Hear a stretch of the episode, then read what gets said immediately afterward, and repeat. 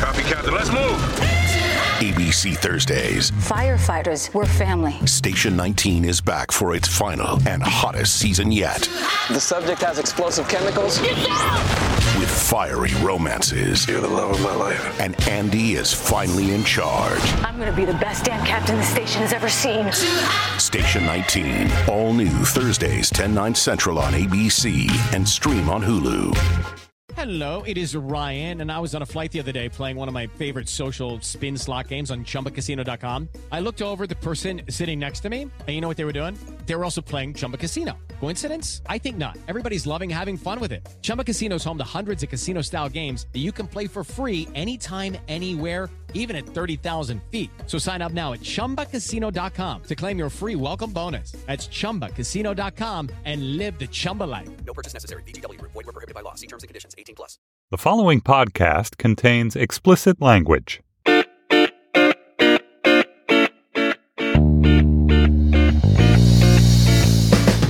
Hello and welcome to the Slate Political Gabfest for January 26th, 2017. The Has It Really Only Been a Week edition. I am David Plotz of Atlas Obscura. I'm here in the Slate DC studio with John Dickerson of Face the Nation. Hello, John. Hello, David. And joining us by teleconference from parts unknown, but not New Haven, is the New York Times Magazine's Emily Bazelon. Where are you, Emily Bazelon? I am in Memphis, Tennessee, a lovely town. Hey guys. Hi. Hello. On this week's show, it's a pretty busy week. It was a funny week because we started to discuss what topics we were going to do on Tuesday, as we always do. And we had a topic, and then like there would be this email chain, and John would just add, oh, and we also have to do that one, and that part, and that part, and that part. And so by the time we get to today, the topics have, have spread so much because of what uh, has been happening in politics. Notably, our first topic will be what has Donald Trump been doing? How is that working out? All the various substantive things that the new president has proposed to do or has actually done. Our second topic will be about infrastructure, which is something which he is almost certainly going to propose to do. There's still openness about what an infrastructure bill might be and how Democrats might endorse or not endorse or counter such a proposal. So we'll talk about infrastructure, which we all love. We love things, built things. And then our third topic will be lying. Why is the Trump administration lying so much? Why are his people lying? Why is Trump himself lying so much? Can we call it lying? What's the nature of the lying and, and what's its significance for the future? And then we'll have cocktail chatter, of course. And in Slate Plus, we're going to talk about torture and secret prisons. This is like a, going back to 2004 here. It seems. Yeah. Emily's going to have to. who to. wants to be there again? Emily's got to brush off all her waterboarding expertise. She's got to go find some secret sites and remember what was horrible things were being done in our name there. Before we get started, though, we have a very exciting announcement. As some of you may have seen on social media, we have a live show in Los Angeles on March 1st. This is our very first live Gabfest in Los Angeles.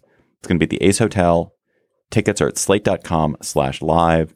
It's going to be great. There's so much political news. And March 1st, we will have a kind of a clearer outline of what's going to be happening in politics. And it'll be a very, very good time for a live show. We want to see you if you're in LA, if you can get to LA, if you're near LA, if you can get over that border fence from down in Tijuana, please join us. Slate.com slash live for tickets. Tickets are apparently selling briskly. Briskly. Briskly, I've been That's told. better than sluggishly. Yeah. No, but there, uh, there's been tremendous response. That's good to hear. a great city. One of the greatest cities. One of our greatest cities. We're going to bring jobs back to there. So Donald Trump is now the president. He wasn't the president when we taped last week. He is now the president, and he has had a very busy week. Just to name a few things that he has done, he has announced, ordered the construction of a wall along the Mexican American border.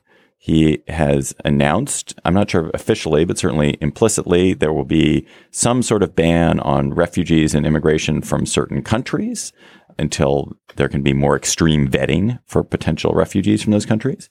He has announced plans to build the Keystone and Dakota Access pipelines. He has reinstituted a gag rule on abortion relating to international aid that Emily will elaborate on. He has gagged various government agencies. This is not maybe as is sort of being done as officially, but huge numbers of government agencies appear not to be able to talk about anything that's going on to the media or the public. He has promised to crack down on sanctuary cities. He's imposed a hiring freeze on the federal government, except for the military. And also, he has declared that he there were three to five million illegal votes, which hurt him in the election. So that's a lot of things, John. I probably missed some. Yeah. What did I miss? Um, did you do The Dakota major and- investigation and, about uh, the vote fraud. Oh, yes, yeah, the major investigation that's going to happen about the vote fraud. Let me think what else The non-existent uh, vote fraud. uh, you got the wall, extreme vetting. Uh, did you do Mexico City? No, what's Mexico Uh, City? That's the yes, that's the gla- gag Oh, oh. Mexico Yeah, City. did. Sorry, I thought you were talking about the wall. Yes, Okay. the abortion gag rule. Yeah. All right, and you did uh, TPP. No, d- forgot TPP. All right, negotiating and trying to come to an end of the Trans-Pacific Partnership. He also threatened to send the feds to Chicago to Yes. quell violence. So, well, actually, John, this this gets to a key distinction. What are things that he actually did? What are Yeah. things he talked about? So this is well things, and also um, one of the things that it turns out, and Emily hopefully will be able to shed some light on this, that it's very hard to understand is the difference between the different kinds of uh, executive activity that can take place with uh, with the stroke of a pen. First of all, just for context, of course, you'll remember that one of the key complaints about Barack Obama was that he did things through executive action and not through Congress. He, of course, argued that because Congress was universally opposed to him, that he that he had to use his pen and his phone. Okay, so it's just that's the context for all of this activity. Now, a lot of this activity is familiar activity to any president. The Mexico City, or what uh, opponents of it call the, the gag rule, is something that's kind of bounced back and forth between presidents. What's different in this case is that uh, usually it denied, and Emily will correct me here, but it denied funding to family planning or health centers, anything they might have that might have to do with reproductive uh, health care. Now, the Trump version of this will deny funding to any health outfit that does anything and gets money for anything if they talk about abortion, which is an expansion of the traditional. So, traditional. if you're an HIV City. clinic as opposed to a uh, as opposed to a family planning clinic, precisely. So Or a Zika clinic. And the amount of money that is probably going to be affected is instead of 600 billion, no, sorry, it was an increase from 600 million to 9.5 billion, which is one of the estimates out there from the advocates about the, the scope of the, um, health care that's at stake here. So it's an enormous expansion, if and that's that right. and that executive order, as I understand it, has the force of law. In other words, that's that's a solid thing, as opposed to a memorandum, which is something where you can, and this is where it gets a little fuzzy on both the building of the wall. Um, there are in other instances you can you can instruct and you can suggest, but it doesn't have the force of law. And then there are the things that he just said that would be the voting um, fraud investigation he wants to do, where he just said that, but they haven't actually enacted anything or set any guidelines for it or anything like that. Emily, what go answer the question that John posed a second ago. What what are the distinctions in the kind of actions that he's making? Is uh, when he says we're going to build the Keystone and Dakota Access pipelines, is that suddenly those pipelines are now going to be built? So they're now you know construction crews that are already out there digging things up. No, it means they're restarting the process for permitting. So it seems likely that that will happen, but it's not going to be immediate. Um, I mean, some of the other things, it is really tricky to tell what is going to happen right away. But, um, I mean, blocking any refugees from coming from Syria, that is a thing he can do on his own. And at least temporarily, and we'll see, blocking immigration from several other predominantly Muslim countries, also something that is real. I mean, this idea of having the number of refugees that United States, the United States takes in from about 110,000 to about 55,000, if I have those numbers right.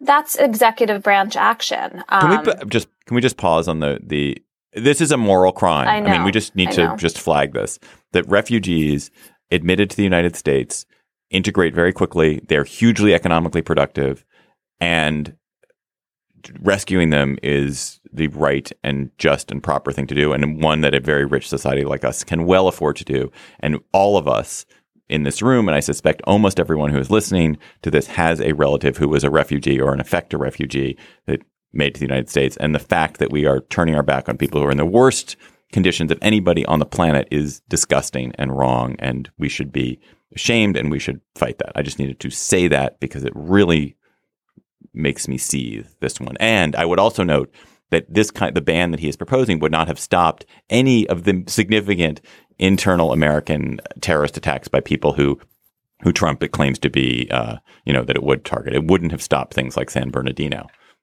or Orlando, uh, Right, or, the even 9 9/11. Yeah, it's um, it's a lot of things hurt my heart this week, but I think that maybe was so far the worst of all. Um, so yeah, you're right about that. Building the wall. I mean, there can be lawsuits over building the wall, and at some point, presumably Congress will have to decide whether to um, actually pay for much of it. But Trump can start some of these things, and he can also just make a lot of noise about it. So another thing that brought me up short this week was this threat to sanctuary cities of their federal funding. Now he, that he doesn't have the power to right away yank that funding, or at least he didn't say that yet, but he ordered the Department of Homeland Security to start reviewing how much these cities are complying with immigration law. And by complying, he means handing over every single person who gets arrested for anything and starting the detention and deportation pro- process with that person if they're undocumented that's a real attack on the values and morals and, and policy practices of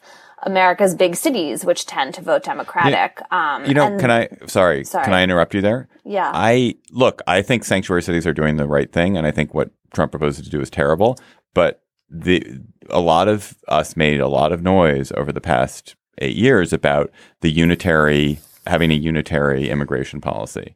And like that, if we have a federal immigration Oh, no, policy, no, we, no, you're- have, a, we have I- a federal immigration no. policy, and and so I don't think it's And I don't think it's also have some- unreasonable. I don't think it's unreasonable for the federal government to sort of condition government aid and government spending on compliance with laws that the, and the president has said this is his highest priority. I think that's a I think he is completely wrong, but I don't think but there's also a lot of him to do Supreme. Court law exactly contradicting you. I mean, that's just Oh, not how American law works. law. There are two lines of cases. One is a beloved conservative principle of federalism that came out of, um, you know, a, a, a case brought very much by conservatives to prevent the federal government from commandeering local law enforcement agencies and resources that I remember that well. It was while I was in law school. It's called Prince, but spelled wrong. And the other is the idea that you can't condition expansions of funding on requiring states to do things they don't want to do. Remember how states were allowed to reject the Medicaid expansion in Obamacare? Another dearly held conservative principle that is also going to be very much a part of the legal picture as the cities and states that object to this order try to fight against it. You can't, the federal government has limited powers in what they're allowed to require But I guess- local and state agencies and law enforcement But do. I'm not sure I agree with either of those decisions. I'm not sure. I think I Well, think that the federal fine, government and I think law. and I think you, you know, temperamentally and principally would not agree with those decisions either. That you would like the No, federal government to have that kind of fair. expansive power not- generally. No, I, that's uh, look. I mean, I think uh, there are, you can think about these things in different contexts and nuanced situations. And it is true that there's Prince. I remember thinking in law school, like, wait a second. Either you're very principled about divisions of national and state and local power. And this is an issue we're going to be revisiting constantly over the next four years as Democrats and liberals face a federal government that they disagree with. But whether you agree or not, the idea that suddenly we're going to turn on a dime and every city is going to have to turn over its resources to rounding up undocumented immigrants, I think you might want to pause on that and, and decide whether you really think that is something that is the, the principle worth standing on here. A couple of questions. One, local police forces, uh, not only do they worry about resources, but they also make a claim that um, if you uh, turn the local police force into the immigration police, then you stop undocumented immigrants from reporting crimes and helping police in the in doing the protective part of their job. The, but the, let me ask you a question about Medicaid, Emily. Those states that rejected the Medicaid expansion as a part of the Affordable Care Act then didn't get the money. Now, obviously, they didn't get the money that was also a part of the Affordable Care Act. So I suppose that's the argument for making it okay. But why can't that seems like a justification the Justice Department can get around? In, in other words, if you were allowed to, well, to the deny, question is how much funding can the Justice Department take away, right? Can they take away all of the money that goes to, for example, the city of Chicago, including like the poverty, anti-poverty programs in schools? Or can they affect the funding that directly impacts law enforcement efforts to, you know, address immigration, right? So we're talking about like the universe of funds Yeah. that's available here. I mean, I also think we have no idea how this sanctuary cities order is going to play out. We don't know how the new secretary of um, the Department of Homeland Security is going to implement it. Like this seems to me in the realm of like a looming potential big use of power, but one that hasn't actually taken shape yet. John, I have a question for you. You're a great one for the scope of history and precedent. Uh, we forget each time there's a new president what has come before. How does Trump's first week stack up, both in its uh, expansiveness, the amount that he's done, and in the kind of uh, partisanness of what he's done? Is it is he out uh, at an extreme end, or is Uh, it more or less what what every president does? Well, you do, ex- Mexico City is a good example. That bounces back and forth within the first week or so of each. So Reagan put it in, Clinton took it out, W put it in, Obama took it out. Now Trump is putting it in. So some things like that, it's a ping pong that go, you know, match, and it, that happens.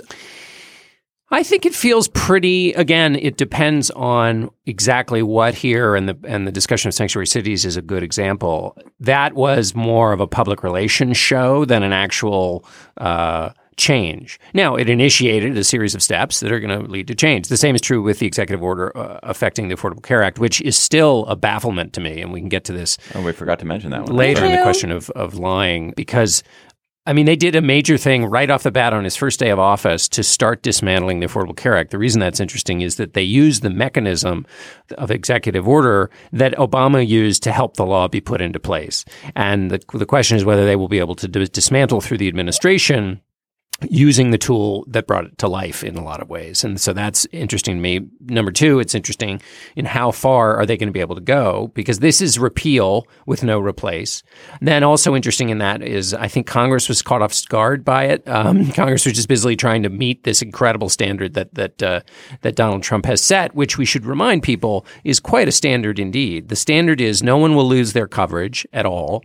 That the coverage will be better, it will be cheaper, and cover everyone, and Medicare won't be touched. That's what he has said. It's an it's a promise he can't deliver on.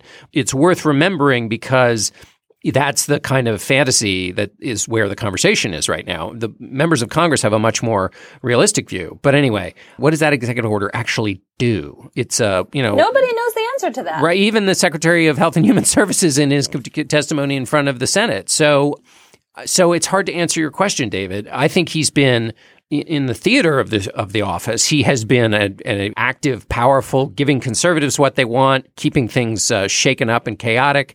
But this is all by design, and then there's the stuff he didn't do by design, or maybe only half did by design, which is get into the fight about the crowd size and the and the voting. Some of which I think is absolutely by design, absolutely a distraction mechanism. But I think, and then some of it also isn't. I want to just make a sort of sideline point. Uh, I was at the march in Washington this week, which was fascinating and, and heartening. And I came away from it thinking, well, of course, what do we, what do people do? And I, one thing that, that I think has happened this week is that Democrats and liberals and, and in the country have gotten very uh, heavily invested in what's happening in Washington, as I suppose we should be, but they're very frothed up about it. And there's everyone is telling you to call people all the time. If I, I had a dollar for every time someone had told me to call my senator or my congressman, uh, I would have a lot of dollars. Too bad you don't have any real representation. Exactly. I've been, I, it's true. But I would, if those of you who are still pondering how I, Jane Q Public, can can participate and do do things, you might want to sort of step back from this daily froth around kind of the national issues and the Washington issues, which is of course incredibly interesting and important. Um, but think. I, I reiterate the thing I said right after Trump was elected, which is that this is a moment where liberals can relearn about civil society and relearn about the things that can be done at a local level with your neighbors in your community, in small groups and in the nonprofits and organizations that you belong to. And this is a chance to focus on that and the small good that you can do in that and maybe not then spend every waking minute worrying about what does the sanctuary city order mean. That's my avuncular advice. It seems to me that there also are uh, some races coming up. So one of our listeners is organizing in North Carolina. Um, he realized that his particular state rep, I believe, had run unopposed. He really doesn't like her. And so they're trying to find someone to run against her. I mean, that's the kind of thing that is both local and political that people could also consider. Can I just uh, take us further down this side road, which is in conversation with Republicans who are nervous about uh, the new president in, in the Senate and the House, and there are a lot of them. What I've found is, to the extent that you're saying, David, uh, take this moment of um, uncertainty and channel it into kind of what your what your actual values are at the local level, where you can you put those values into practice to the extent that that's you rediscovering kind of a core view of yours and talking to Republicans, there has a lot of them have said, you know, as they seek to either shape or confront the new president, they are going back to first principles. So, in other words, when the president says every country is allowed to pursue its national, this is a very David Plotzian feeling view. Every country is allowed to pursue its national interests within its borders. Um, first, you have to suggest. Um, uh, figure out whether he really believes that, because obviously Russia has been pursuing its national interest not inside its borders. Um, but then, secondarily, it's basically it's an argument for isolationism, for letting countries do whatever they want, and not promoting sort of Ronald Reagan's theory of promoting freedom for its own sake because it's both good for the people in those countries and that's a, an American value, but also it's good for national security in America. And on trade, Republicans saying, why is it that we believe in free trade? What are the basic principles we believe in? Kind of going back to school, not to re examine, but to rearm themselves for a set of conversations that are about to take place or that they hope will take place. So there's a lot of like going back to basics here that's been created. And that actually feels um, like not a bad thing. Yeah, I like that. That was that. I'm heartened by that. In fact, let's close the segment on that. This episode of the Gabfest is sponsored by SAP. First, the bad news. SAP Business AI won't help you generate cubist versions of your family's holiday photos, but it will help you understand which supplier is best to help you roll out your plant based packaging in Southeast Asia and identify the training your junior project manager needs to rise up the ranks and automate repetitive tasks while you focus on big innovations so you can be ready for the next opportunity. Revolutionary technology, real world results. That's SAP Business AI. Infrastructure. What a word. Donald Trump loves it. Donald Trump is a promise to be a grand builder of things. Democrats also love infrastructure. They believe that the physical infrastructure that undergirds American society is crumbling and also that the technological infrastructure that we need to be a grandly successful 21st century giant upon the earth is also not being built. It is not sufficient to, to meet our technological demands. Republicans in Congress are less enthusiastic about infrastructure, but I'm sure they could get behind it if it were the right set of things. So we're going to talk a little bit about how this battle over what infrastructure we do is going to shape up, what the different teams are, and what their visions are. So, John, what are the, the perhaps the three competing general visions about infrastructure that seem to be shaping up in Washington? And I would put the teams as being Democrats, congressional Republicans, and Trump, right, being distinct. Yeah, I. I this is it's my fault we're talking about this, and I love this um, topic. A because it's you know at its most basic level, it's people getting up every up every morning and like putting on shoes with steel toes and gluing rocks together to build roads, or you know gluing cement to make bridges, or putting up broadband so people who live in rural areas do creative knowledge jobs or sell. You know, there's a lot of uh, high tech broadband needs for farming, so it's like all over the country. It's it's rural, it's it's um, urban, but also going back to your point, there are three different visions. Democrats want just basically spending on stuff. The downside of that is you get boondoggles like the bridge to nowhere, but you want they basically want money to go in theory to the most worthy stuff. So if the if the American Society of Civil Engineers estimates that 3.6 trillion dollars is needed to revitalize American infrastructure, they would say, you know, take the top 10. It would include some ideas about rail, uh, lights, you know, um, uh, high speed light rail and other sort of uh, ideas that are considered more not just kind of, you know, roads and bridges And then you have Republicans in Congress who are up for infrastructure but don't want to pay the trillion dollar price tag. They want to do it either through tax cuts or public private or um, make it a part of a larger tax package in which you were. And this was a, this is something Rand Paul has put forward, but it was also something Barack Obama put forward, which is basically do a swap. You get some money from repatriation of taxes and use that money and put it into infrastructure. This was an attempt by Obama to try and basically give Republicans something they wanted and get something he wanted. It never went through. And then there's the Trump plan, which is which is closer to rhetorically, it's closer to what Democrats want. What he's what he talked about in his inaugural address is just like building stuff.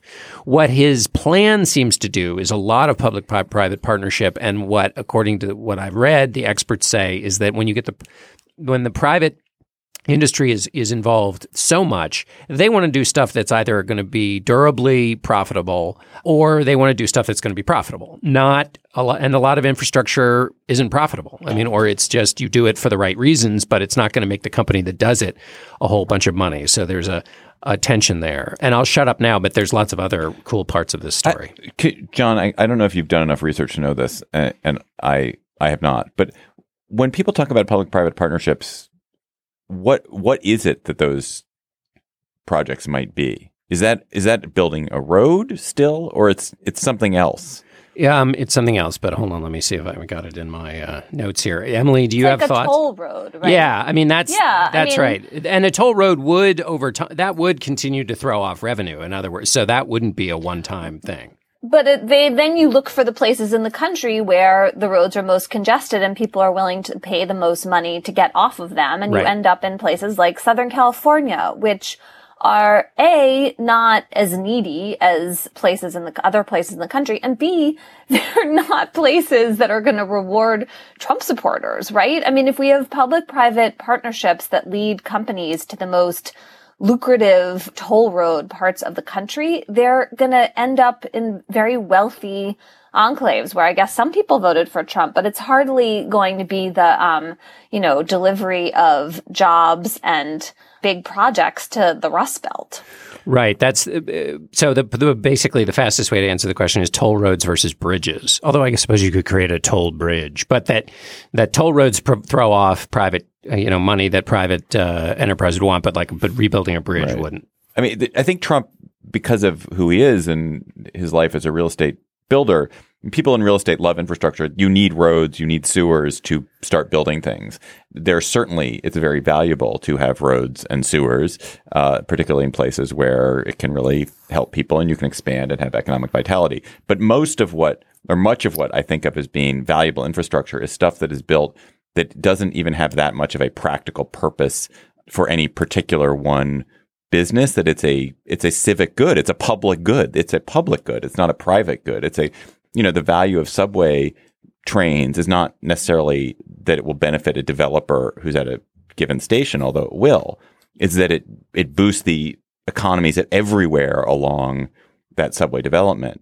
And so the idea that we're instead going to target target to sort of particular private activities seems like a mistaken, wrong-headed idea, and also misses out on this whole technological piece of it, which is really important, as you pointed out, John. I mean, the, the, it is clear that that broadband and and and technological access is the equivalent of whatever of of rural electrification. You know, from 80 years ago, we need that same thing for the whole country. Two other quick things. One is uh, rail transit is another one that doesn't have a private funding stream yet, or that there's a, a an obvious private partnership. And then the other argument that's made by people like the Cato Institute is that when you incentivize a certain kind of private behavior, Right. That that the economic principle I think would be that if there is a private market for something, you should let the private market kind of decide it and not crowd it out with public investment. But there are all kinds of infrastructure things for which there is no private market, and therefore that is where government should spend. That's that's exactly kind of what the Constitution lays out: is the, that the government is going to invest in things like roads,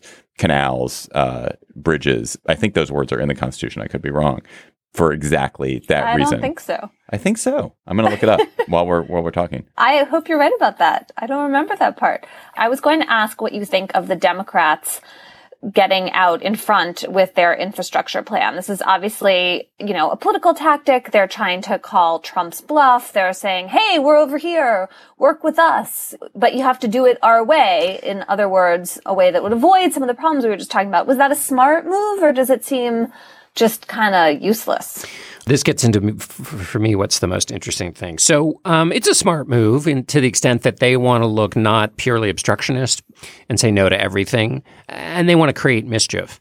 So what they're basically doing, both with infrastructure, with Medicare and not touching Medicare, and with prescription drug price um, limitations that Donald Trump has talked about, is basically going to put up legislation that just repeats what Donald Trump says and force Republicans to try to pass it. So, how earnest are they in their ultimate goal? I mean, they want to cause trouble. This is true of the Affordable Care Act too. They want to cause trouble, but they don't want to cause. I'm not quite sure they want to have a solution. In other words, I'm not sure they really want to hand Donald Trump a $1 trillion victory on infrastructure spending unless it comes with some other benefit and a benefit other than just making, you know, creating headaches for Republicans. Because they would be giving Donald Trump, they would be, to use a phrase from their constituents, they'd be normalizing Trump and saying, like, you know, so that's a challenge for all of those things. The other thing is, would Democratic voters penalize their their lawmakers for working with Trump?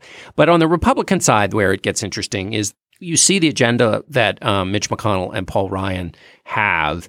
And were Donald Trump not in the picture, infrastructure would not be on it. They've got other things they want to do: real, repeal and replace Affordable Care Act, deal with um, cut taxes, cut taxes, people. comprehensive tax reform, as it might otherwise be called, and infrastructure may be the price that they pay for having to do those things. In other words, Donald Trump says you can do those things, I was going to say, so I set this up by saying if there was a world without Donald Trump, but of course they couldn't get those things they want to get done without Donald Trump. So he's going to say and has said, and Senator Thune basically, well, he was kind of noncommittal. So others have said, look, okay, we're going to do infrastructure because he wants us to, so that we get to do the other stuff we get to do. That's fine.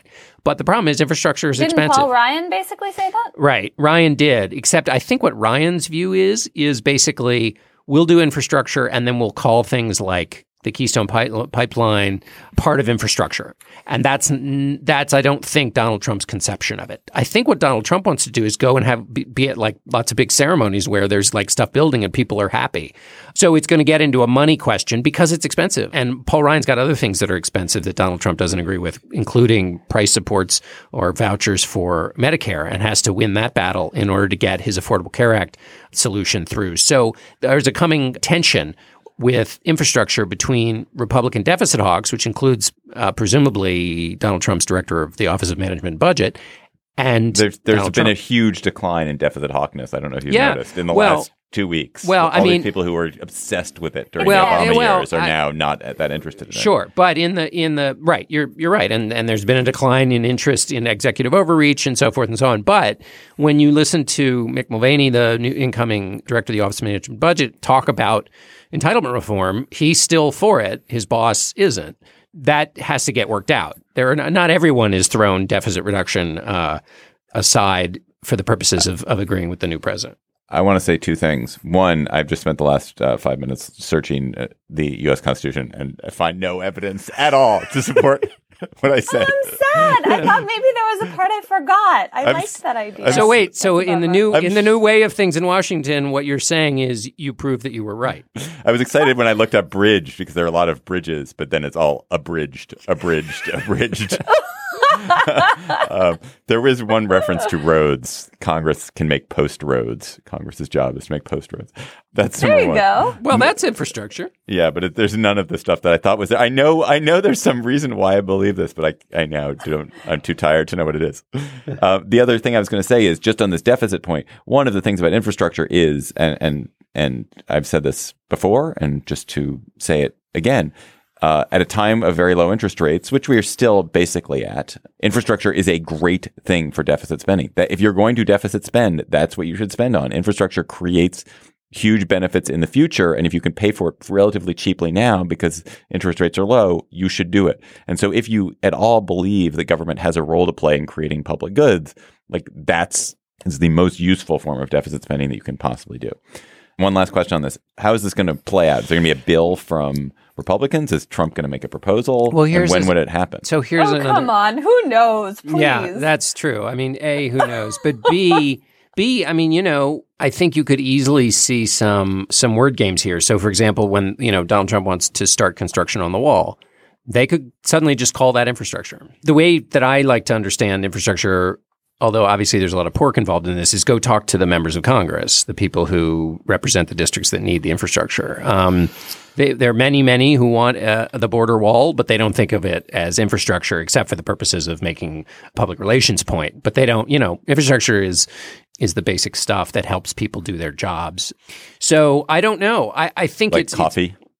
it's a uh, it's clearly a priority for the new president um but uh i you know the passions and impulses of the new president are still something we're learning about Okay, round two. Name something that's not boring.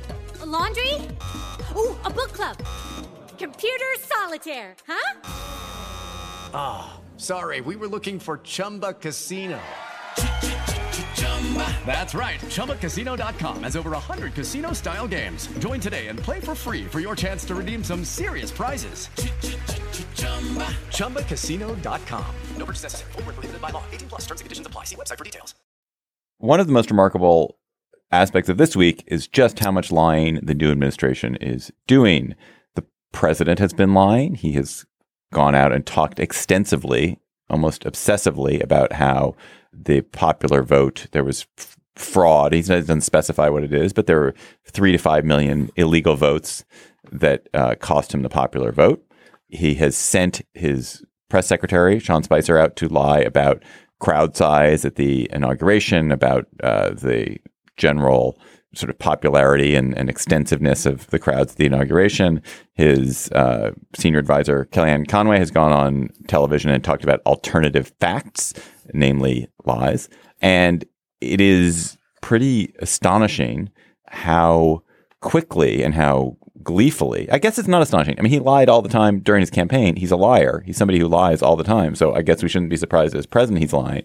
He's now dragooned the infrastructure of the presidency and all of those who work for him to abet and increase his lies. But it is pretty amazing that, you know, you read about presidencies past and how much effort they make to not say anything which is factually untrue. You know, they will shade, they will spin, but there's a huge amount of research that's put into making sure things that are said are are factually true if the president says them. This president is comfortable lying all the time, and it it is uh, weird. It's incredibly destabilizing to how we think about the presidency, and it also is it's a threat to journalism and it's a threat to the public. But in what ways? How? What should we and and how will how will if at all, in what way will he be held to account for it? So, Emily, why do you think Trump doesn't care about telling the truth? Well, this has been his approach his whole career, as far as I can tell, that you exaggerate, you make claims that aren't true, and the bigger they are, the less likely, just out of sheer surprise, people will be to to assume that you're wrong. Um, and he's gotten away with it his whole career too. So why would he stop now? You know, the inauguration crowds, you were being asked not to believe your own eyes because we could all see the pictures that were being flashed, even on Fox. Um, so I was really taken as I was searching for an explanation for why one would begin an administration like this. Tyler Cowen wrote a piece this week, I think in Bloomberg View, and he was arguing that First of all, Trump put Spicer and Conway out there to lie as a way of discrediting them and showing how much power he has over them, but that also he is not trying to expand his base. He's signaling that he is standing with his supporters, that that's enough, that he is not going to really worry much or think much about trying to get majority support. We also saw that with some of the executive orders this week, this like very strong out of the door, um, move to, to the hard right, really, right? I mean, the wall, um,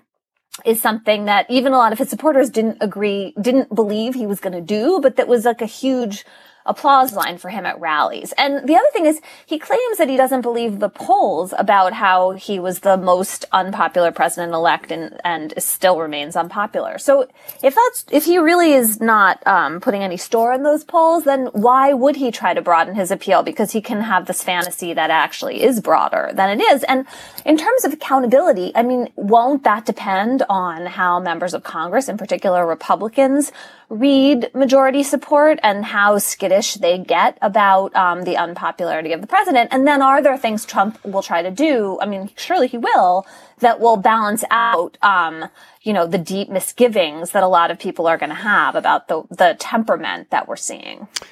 Let me go back to the the two big issues of the because I think they're different. I think the crowd size. Uh, anytime we've seen that there's a threat to the legitimacy of his election, it uh, sucks up a lot of his focus. So I think uh, also based on reporting and also what we've learned is the fight over the crowd size was a diversion. The day it took place on Saturday was a day that hundreds of thousands of women were marching all over the country and world. The president would rather have a fight with an enemy that has only a 14% approval rating or whatever the media's approval rating is to both distract and also it's a fight with the with the media, which goes to Emily's point about shoring him up with his own base and also the media does have issues. And uh, uh, so that's. Do, do, you think he's being that strategic about it? He, it seems so. He seems so impulsive well, about that's, this stuff. And so I, I think you can. In, uh, that's why I wanted to make this distinction. I think in this case, I think with I think sending Sean Spicer to have this fight was also about kind of using the power of the presidency to to put the media in its place. I don't know that he sits down and writes, writes a memo about it, but I know he finds use, as other politicians have, particularly on the Republican side, going back to George Herbert Walker Bush when he was running for president, to Newt Gingrich when he was running for president, using the press as a foil. And the press helps, you know, um, or the quote media um, helps them with that. So I think his instinct is he has instincts in that regard. I think he also has instincts to create diversion rather than seeing all these women marchers. I think on the question of the three to five uh, million who voted illegally, this is something he says mo- more in private than he has in public. The reason he started to be asked about it in public this week is because in a private meeting with congressional leaders, it was leaked that he spent the beginning of the meeting talking about his crowd sizes. In the situations where I've heard he mentions this before, and this goes all the way back to the election, he brings it up in the context of I understand the country better than anybody else does. And I did. I understand it better than Republican elites, the Democratic elites, the media. I read the country. I was right. They told me I was wrong. They told me I was going to get ruined by all these things I did. I understand the country, and the country loves what I'm doing. Now, the, the major question in the rebuttal to that is, yeah, but you lost the popular vote. And so he anticipates that and says, no, I didn't. It was all these illegal votes. So that's a riff that he uses because he's creating the the platform for his presidency, which is I have a mandate and I have a special talent for hearing the country. I, th- I my my understanding is that's the context in which it came up privately. Now it's publicly an issue. I think there's a part of it is a diversion from actually what he's actually doing. I mean, I guess I would make two other very quick points. One, we do know that in some ways he knows how to use fact checking as a distribution channel, which is he's willing to take the hit uh, for being called out for saying a fact that's wrong in order to get the benefit of the dissemination of his underlying fact. His underlying falsehood. His underlying, sorry, underlying falsehood, these words, his underlying falsehood. So I think that is still true, and any discussion of the facts needs to be something that we um, think about. I think on the three to five million claim, what was interesting is Sean Spicer, when asked about it, said that is a belief that he holds. So usually the press secretary defends the belief because that's their job to defend the president. In that case, he didn't. Others don't. The idea is he has his own views they're not going to disabuse him of those views. But at some level, the chief job of a White House staff is to tell the president when he ha- holds a view based on flimsy evidence or no evidence at all, Mr. President, stop this. You're help. You're you you know um, don't believe that, and and that didn't happen in this case. But John, I, I think Emily raised a really critical question. What what will be the mechanism that checks him politically from this line? Is reality, there one? Reality. Well, but how? Well, I think as as a senator from the opposite party said about the claims he was making about the Affordable Care Act, he said people are going to care when people start dying. That was a an exaggeration for effect, right. but I understand the principle. Obviously, the principle is important. You can't have a White House saying things that are not so. But I'm saying if the underlying fight, if you walk into the room and you hear a fight going on and you say, "What are they fighting about?" You want the answer to be something that people care about. And then, and then I think what you're saying is when does the rubber meet the road? I think it does when it's something people care about. Right. I, th- I assume it'll be something like a Katrina, that there would be some some event like that where it's very hard to dispute the facts, the images, the coverage, and the pain. Um, Emily, but to that end, one of the things I worry about is that the country has become so partisan that even if you have something where the facts on an important issue are manifestly reveal that Trump is lying and that what, what he says is not true about this or that being great, that there is such a strong incentive for people to partisan affiliate and, and accept those lies. Does that mean that we're, we're doomed or will Republicans ever call him on it? I'm not sure. I mean, I think it depends how the presidency develops, especially what happens with the economy, how people feel about their lives. I have to say about the voter fraud claims. I mean, Trump did also make them publicly. He tweeted them out after the election. He's claiming now there's going to be a major investigation. There are exactly four reported cases of so-called voter fraud Did you from say the four 2016 million? election You said four? Republicans. Four million? Four. I said Four. four. Four the million? four. One poll worker Four million. Emily said there were voters. four million cases of voter fraud. And but it's important to note that these this idea of widespread voter fraud has been a canard of some Republicans for many years as a reason to pass voter suppression laws and voter restrictions because those always hurt Democrats down the line. If you make it harder to vote, you wind up with fewer people who lean toward Democratic candidates at the polls. And so there's a way in which this particular lie is very fruitful politically. I just don't think that's a coincidence. It has to do with, you know, Trump's fears about his legitimacy and his excuse for not having won the popular vote. Yes. But it also happens to be one that is very useful for discrediting the electoral process and trying to raise the bars to voting, which will benefit Republicans down the line. And so I think that one is important. It's not about people dying right this minute. It's not Katrina. Um, so maybe it won't hit in the same way, but, but I feel like we got to pause on that. Well, it's it's what Da- David's question was not what is important, but what will change the dynamic. And I think uh, the yes. And what this you one des- probably won't. what you describe, I think, is a is an unintended benefit for those who would seek to um, restrict voting rights if they want to use this as an opportunity. But I think the fact that Donald Trump didn't mention it between the tweet in after the election, and even in this case, it was a private uh, event. I think actually is. Uh, proof of a kind of restraint on his part that there was an interregnum of that distance between when he when he used to mention it and when it's popped out again. Um, can I mention one other thing that I think is worth wondering about and that we don't have a final conclusion on? So, if the typical de- definition of a lie is something you know not to be true, but you say it anyway, what if this is something that Donald Trump truly believes? That even though the evidence is thin, even though uh, the studies upon which th- this thinking might be based uh, have either been uh, seriously questioned in one case, and in the other, the author of the of the studies related to this says that Trump is misreading the information. What if, based on that pretty uh, very thin set of da- data points, he nevertheless actually believes this? Then he is deluded. Pair that with the I mean, those are the choices.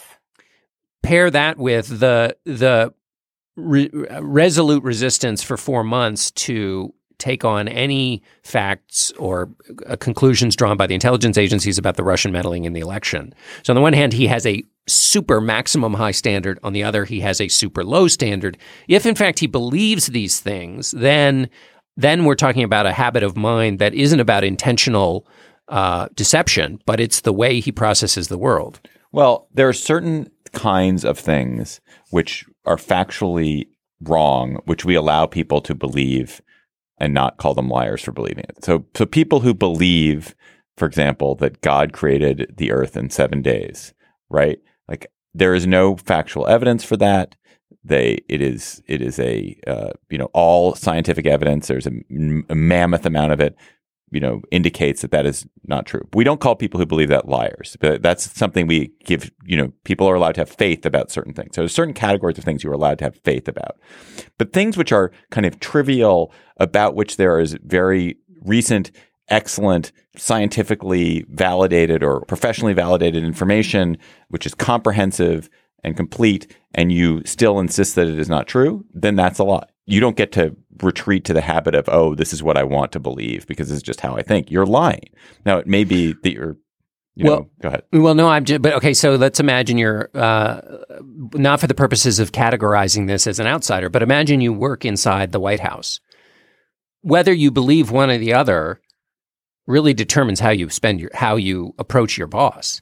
So it's Right, just right. um, Uh, That's fair. That's fair. And by the way, right. what happens when it's a really because it turns out that the top line on the presidential job, job description is you will spend all day long being confronted with things that undo your most comfortable assumptions, and then you will be forced to make judgments and decisions based on all of that ugly information, and that's all you will do all day long.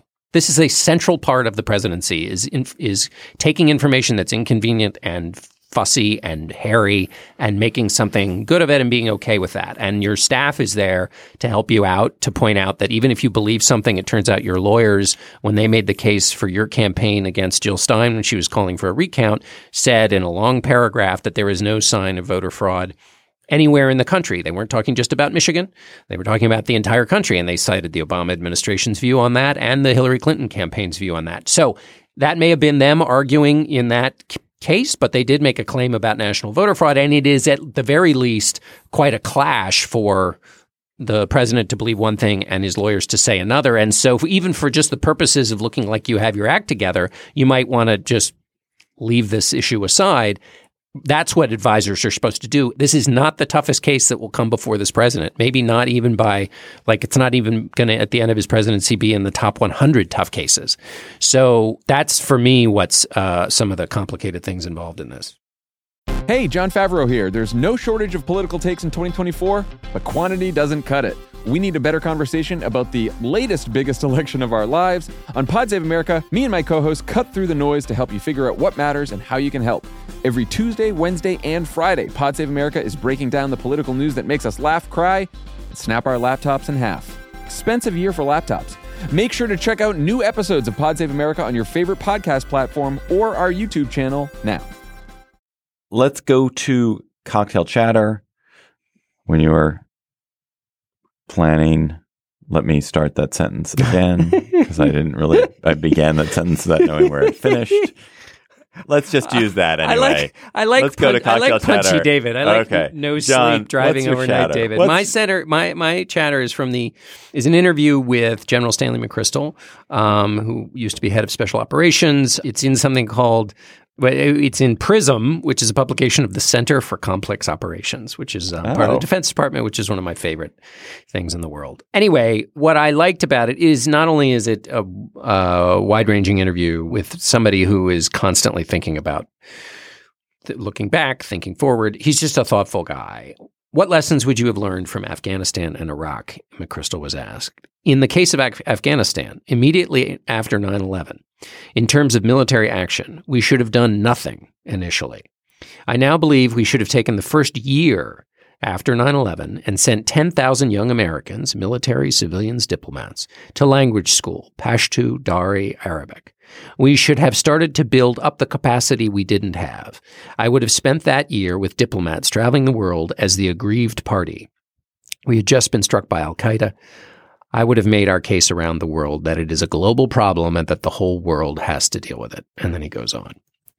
so, Can I just say, I've long argued that we should have done nothing after 9 11. But yeah, anyway, go well, ahead. Uh, so this is, of course, my favorite uh, topic, which is restraint, and it's the reason I wrote about James Mattis and the uh, counterinsurgency manual, which McChrystal then was charged with implementing, and which he did uh, a good job of implementing. The idea being that you don't go in with big rolling tanks, but you walk down the street without a body armor on, you take off your sunglasses, and you integrate with the community, and that's the smarter way to uh, de-escalate. Uh, James Mattis, the new Secretary of Defense, has said if you're going to take away the diplomats, you're going to have to buy me more bullets. The reason restraint is obviously on my mind is, you know, one of Donald Trump's talents that got him to the presidency, and also one of and also one of his liabilities is his impulse control. And on the one hand, his lack of impulse allowed him to create the emotional connection with his audiences that is so strong. On the other hand, it's the kind of thing when you're president can get a country in a world of, of trouble. And so here you have McChrystal, who's no snowflake, a tough warrior uh, who's seen a lot of things in his life, who um, who makes that case. And it, I thought it was very interesting. The, the overall interview, though, is uh, has lots of great and interesting things in it. It goes on at, at some length. Emily, what's your chatter? Well, I'm in Memphis, which is a great town for music, and I didn't actually go out to hear any music while I was here, but I got two excellent recommendations. So one is a new um, CD called Memphis Grease by John Nemeth, who was highly recommended to me by someone who has excellent taste in music. It's a CD. It's an actual CD. It's an actual CD. I mean, I'm sure there are other ways to enjoy this music, but I was actually handed a CD, which I was kind of excited about. Don't diss my CD. Anyway, it has many great tunes on it, I'm sure. And I'm sure it can also be had on iTunes or wherever you download your movie, music. Spotify, Pandora. Um, the other 78. musician is named Valerie. a wax cylinder. you, keep, you keep interrupting me. The other musician is named An Valerie. Ugh, David. the other musician is named Valerie June, and she is also from Memphis, and she is has like an interesting twangy sound. Um, I heard a couple of songs of hers last night, and I really like them. So I'm gonna go find some more of those too on a on an eight track cassette and pop it into my car I and don't- see how, how that goes. Um, I don't think they called the eight track an eight track cassette. I think they just called it. Maybe they yes, did. they did. we they? had one. Oh my Yeah. god, totally. But did you have eight don't tracks in your those? car? I re- you had. I remember having a, like Yes. a cassette in your car, but you had eight tracks in your car. Oh, we had eight tracks. These big things. They almost looked like VCR tapes. Actually, they were really large. They worked. You could like push the um, buttons on the part of it that was in the car and skip from song to song. But like not every song, only some of them. I think there were four buttons. Wow, that was that was uh, that was Throwback Thursday oh, here at the the Gap seventies Fest. and the eighties. they were great. And my chatter this week is about a totally demoralizing story by Evan Osnos in the New Yorker about doomsday preppers. So we've all read stories about doomsday preppers. These are the people who Super rich doomsday preppers. Yeah, this one was about the super rich doomsday preppers who make the regular doomsday preppers. As in all cases, they you you you come away very sympathetic to regular doomsday preppers and just loathe, loathe, loathe the doomsday preppers. So there's apparently this thing happening, which Osnos identifies, which is that very rich people, he identifies it particularly out of finance and Silicon Valley types, are hedging themselves against possible global calamity. And he looks at two ways they're doing it. One way is buying up real estate in New Zealand uh, because the, the sense is that New Zealand is pretty self sufficient. It's very distant from whatever global calamity is happening. Uh, most people won't be able to get there, uh, whereas you, you rich person, can. And and so there's this trend of rich people getting getting shelter places in New Zealand.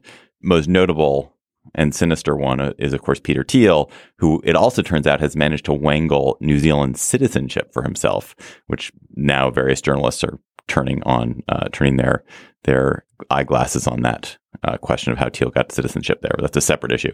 The other aspect of this that that Osnos identifies is uh, there's an American business of people buying up old silos, missile silos that have been decommissioned in the middle of the country in the Great Plains, and fitting them out, kitting them out for the super rich. So there's one such one uh, in, I think it's in Kansas, where th- there's a 75 foot pool. There's a classroom with computers for kids, you know, place for the huge number of armed guards that are going to live there. There's uh, airfields nearby. You can get a massive LED screen so you can watch whatever outdoor environment that you're not actually going to be able to see, but you'll be able to watch on this massive LED. So you'll be able to see Central Park at all hours or see, you know, a, a verdant forest, even though you're, you're trapped underground for years. And these are all, of course, heavily armored, heavily defended. They have huge supplies of ammunition. Um, it's disgusting. The whole thing is disgusting for this reason, which is that this is a, an example of where the rich should be investing their money in creating, making a society that's more resilient and making our civil society stronger so that it will not collapse rather than sort of pouring all these resources into setting up a tiny little castle for themselves, an underground castle for themselves. They should be making schools better, making, uh, fighting against climate change, uh, making the civil order around them a stronger civil order. And thus, you know, people won't fall into social collapse and doomsday calamity. So uh, this is an incredible portrait of of rich rich selfishness, unredeemed rich selfishness. It's it's very very very depressing. Did you read that, Emily? I'm like halfway through. It's insane. Osnos, New Yorker, Doomsday Preppers, rich Doomsday Preppers. Our intern is Kevin Townsend. Our producer is Jocelyn Frank. Steve Lickteig is the executive producer of Slate Podcasts. Andy Bowers is the chief content officer of Panoply. The Gabfest is part of the Panoply Network. Check out all the Panoply shows at itunes.com slash panoply. You can find us on Twitter at, at Slate Gabfest, on Facebook at facebook.com slash Gabfest. Slate.com slash Gabfest is the page where we post a lot of stuff, including links to what we talked about today. Our email address is gabfest at slate.com. You should subscribe to the Gabfest in iTunes. Look for Slate Political Gabfest in the iTunes Store or whatever podcast app you use. And please, if you can be in Los Angeles on March 1st, join us for our first live show at the Ace Hotel. Slate.com slash live for tickets March 1st in Los Angeles. For John Dickerson and Emily Bazelon, David Plotz will talk to you next week.